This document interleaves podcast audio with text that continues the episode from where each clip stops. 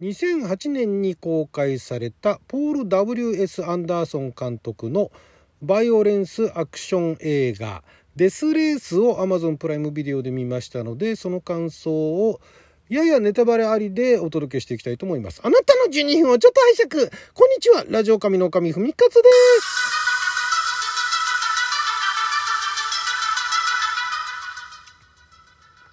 映画トークでございますけれども久しぶりにあのビデオオンデマンドでね、えー、映画見ましてでなんでデスレースなのかと、まあ、これたまたまあのネットでね、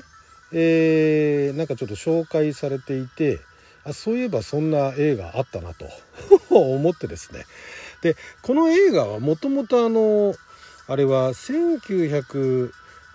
年代かな？75年か。75年にえー、制作されて日本でもあの上映された「デスレース2000年」っていう映画がありましてであれがまたあのちょっとしたカルトムービーだったんですね。あれはあの当時はね SF 映画扱いでしたね。SF カルトムービー。SF SF かな。ただのカルト映画かな、えー、だったんですが、まあ、それのリメイクっていう売りで、えーまあ、2008年にねえアメリカでも日本でも2008年に公開された。で公開当時はあのデスレース2000年のリメイクやるんだと思ったんですけれどもまあ、でもそこまでね思い入れのある作品ではなかったんで、まあ、当時は見なかったんですね。でそれからもう、えー、15年経ったわけですね。早いなと思ってそういえばそんな映画あったなと思って、えー、ビデオオンデマンド探したらアマプラで見られると。いうことで見てみたんですけどもこれ監督がポール・ W.S. アンダーソン監督ってあのバイオハザードでねバイオハザードあの昔のね昔のっていうか最近あのまたあのゲームに近い、えー、リメイクみたいな感じでやってますけれどもそれじゃないあの、えー、あの人ミラ・ジョボビッチさんがあの主演してたねでミラ・ジョボビッチさんと結婚したあのポール・ W.S. アンダーソン監督作品ですね。であのバイオハザードは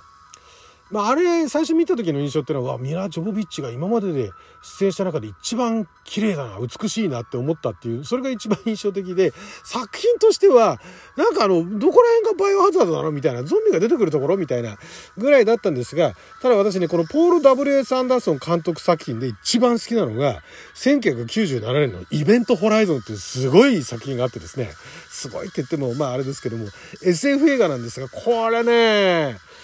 あの、すごい怖いんですよ。SF ホラー作品でめっちゃ怖いんですけども、私の中ではね、かなり名作なんですね。名作扱いで。で、それ以降、なんかこのイベントホライゾンを、え自分の中で超えるのがあんまり撮ってもらってないんですけれども、撮ってもらうというか、なんかね、なんでしょうね、まあ、あのオリジナルがあって、それのゲームがね、オリジナルだったりだとか、なんかそういうのの、えー、あとモンスターハンターとかもやりましたしね、えー、そういったようなところに関わっているところであんまりこれはっていうのはないんですけどイベントホライゾンはね本当好きだったんですけど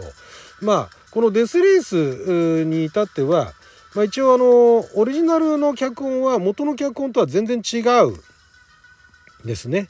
えー、ややネタバレありというのはちょっとそこら辺の説明もしていこうと思うんでネタバレありなんですがあまあ主演があとジェイソン・ステイサムさんですね。ジェイソン・ステイサムさ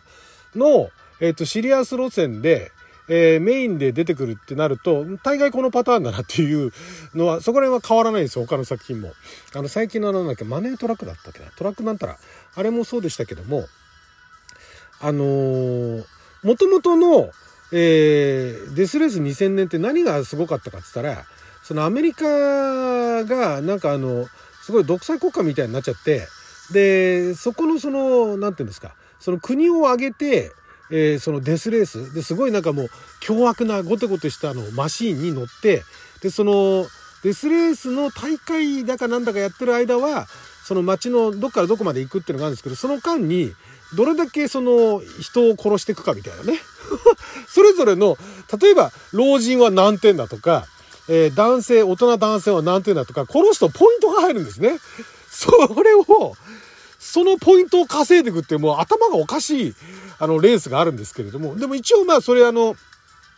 頭がおかしいのにはそれなりに理由があってでまあ最後ねあの何て言うんですかまあその主人公のフランケンシュタインと名乗る男がまあ大統領になるっていうね。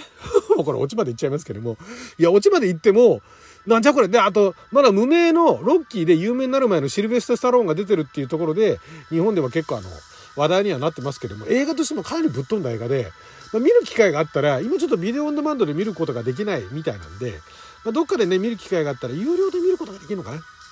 見ていただきたいんですが、絵も古いし、で、制作ロジャー・コーマンですし、で、今回もこの、あの、新しいデスレース2008年版も制作総指揮にロジャー・コーマンが名前連ねていて、おこんなところにもロジャー・コーマンかって。ロジャー・コーマンという人は、これはこれですごい人で、まあ、あの、B 級の帝王、C 級の帝王って言われるぐらい、低予算でとんでもない映画を作るっていうのの、すごいそこであの、名を馳せた監督でもあるんですが、そのロジャー・コーマンがその当時のデスレース2000年も制作をしていて、で、話題になったということで、まあ、日本だとなかなかね、そういう映画作る人もいなければ見る人もあんまりいないってんで、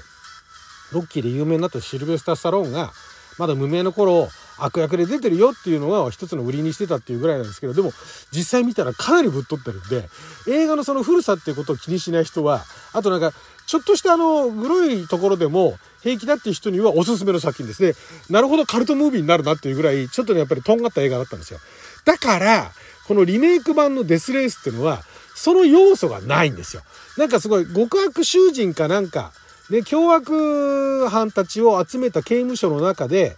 で、刑務所の中にすんごいコースを作って、そこであの、レースをさせるっていう、凶悪なマシンに乗って、レースをさせるっていう段階で、そのオリジナルにあったような、なんかすごいシニカルなブラックなね、あの、社会風刺みたいな要素ってのは一切なくなったわけなんですね。まあ、多少ないわけじゃないんだけども、ほとんどないわけですよ。で、そこら辺が、多分ね、やっぱりデスレース2000年カルト映画ですから、それが好きだった人たちには、やっぱり不評だったのかなと。だからね、反応もね、この映画のに対する、えー、感想も、まあ、正直芳しくないですね。えー、点数で言えばあ5点満点中、えー、2点とか3点とか3点2点とかそこら辺が多いのかなあんまりね評価高くないんですよ。なんですが私そこまでデスレース2000年に思い入れがないんで今見ると改めて見るとまあまあアクション映画としては中身大した中身ではないんだけれどもあの見せ見せ方としてはすごいあの何て言うんですかあのよくできてるというか非常にあのこういう作品を見たことがないと。でなんかあの主人公がなんかはめられてでそういう極悪な人たちの中に入ってってで元レーサーだったからっつんででそのフランケンシュタインに成り代わってマスクをしてるからバレないからっつってでそのレースかなんかに駆らされてでどんどん勝ち上がっていくみたいなね。いうような話というのは非常にあの何て言うんでしょうね。あのハリウッドの脚本のお手本みたいな、まあ、お手本にのっとったって言えばいいんですかね。っていう感じの非常によくできたあの破綻のない、えー、で映像もそれなりに見せてる。このね撮影監督はね他の作品何やってるかって一切わからないんですけどもこの撮影をされているスコット・キーワンさんっていうのもなかなかあのいい感じだなと最初だから私ねてっきりねあのあれ、えっ、ー、と、なんだっけ、ワイルドスピードの関係者の人がやってんのかなと思ったんですが、そうでもないんですよね。ちょっとね、ワイルドスピード感あります。ワイルドスピードの方が、あの、レーシングのあの見せ方っていうのは、すごい際立ったものがありますけれども、まあ、でもそれに負けじと劣らないぐらい、あの、ちょっとアホな感じのね、あの、凶悪な車使って殺し合いをするわけですから、ちょっとアホな絵面もあったりするんですけども、そこも含めて、あ、いいんじゃないのか、これはと。で、ジェイソン・ステイサムも、あの、もうこの頃からこのパターンかというのはあったんだけども、それもいいかなというところで、で、最後の落とし方っていうのも非常にあの、綺麗にまとまってて、すごいあの出来のいい作品だなっていう感じで、私は本当最後までね、あのデスレース2000年にそこまで思い入れがないんで、頭の中空っぽにして見られるという作品でしたね。で、で出演してる人がね、意外とね、結構あの、ジョアン・アレンさんとかね、ジョアン・アレンさんこんな役やってたんだみたいなね。ジョアン・アレンさんも、何でしょうね。何、何って言えばわかるかな。ジョアン・アレンさんで有名なニクソンとかもそうですし、タッカーとかも出てましたしね。いろんな作品で、あのー、まあ素敵なお母さんもやれば、ちょっとなんか怖いあの、女上司やったりだとか、えー、いろんな役やられてますけれども、あと、ボーンシリーズですね。あの、えっと、ジェイソン・ボーンのボーンシリーズ。ね、えー、のパメラ・ランディ役だとかね、あの、CIA の長官みたいな役やってましたけども、あれなんかも印象的でしたけど、そのジョアン・アレンさんが、あからさまに悪い、えー、女、あ刑務所長みたいなね。あれはなかなかね、いや、もうすごいハマってた。あのね、役者がね、良かったんですよね。あとね、あの人、えっとね、タイリス・ギブソンさんとかもね、えー、やってたし、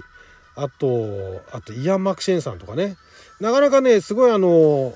癖のある、いい、あの、キャラをやってた人たちを集めましたっていう、予算の範疇でうまいこと集めましたみたいなね。で、あと、ナタリー・マルティネスさんがこの作品が映画デビュー作らしくて、なかなかあの、いい味。女刑務所の方から、えっと、ナビがね、えー、選ばれるんですね。で、このフランケンシュタインのナビ役をやるっていうね。なかなかそのキャストの配置もそうですし、キャラクター作りっていうのも非常にあの、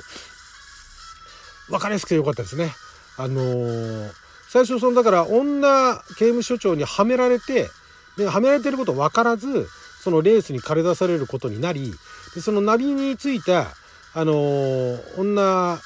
えー、囚人も、実はあの、仕込みだったみたいなね。最初はその邪魔をしようとしてたというとこがあるんだけども、それにいち早く気づいて、で、やめろそういうことは、みたいな感じでやっていくところとかね、まあ、分かりやすくてね、良かったです。私は非常にあの、とても有意義な、あ時間でした。110分でしたね。はい。ということで、頭空っぽにして、ちょっとワイルドな、バイオレンスなレース、アクション、えー、映画見たい人にはおすすめだと思います。はい。ということで、12分間の記者のお時間いただきありがとうございました。それじゃあまた。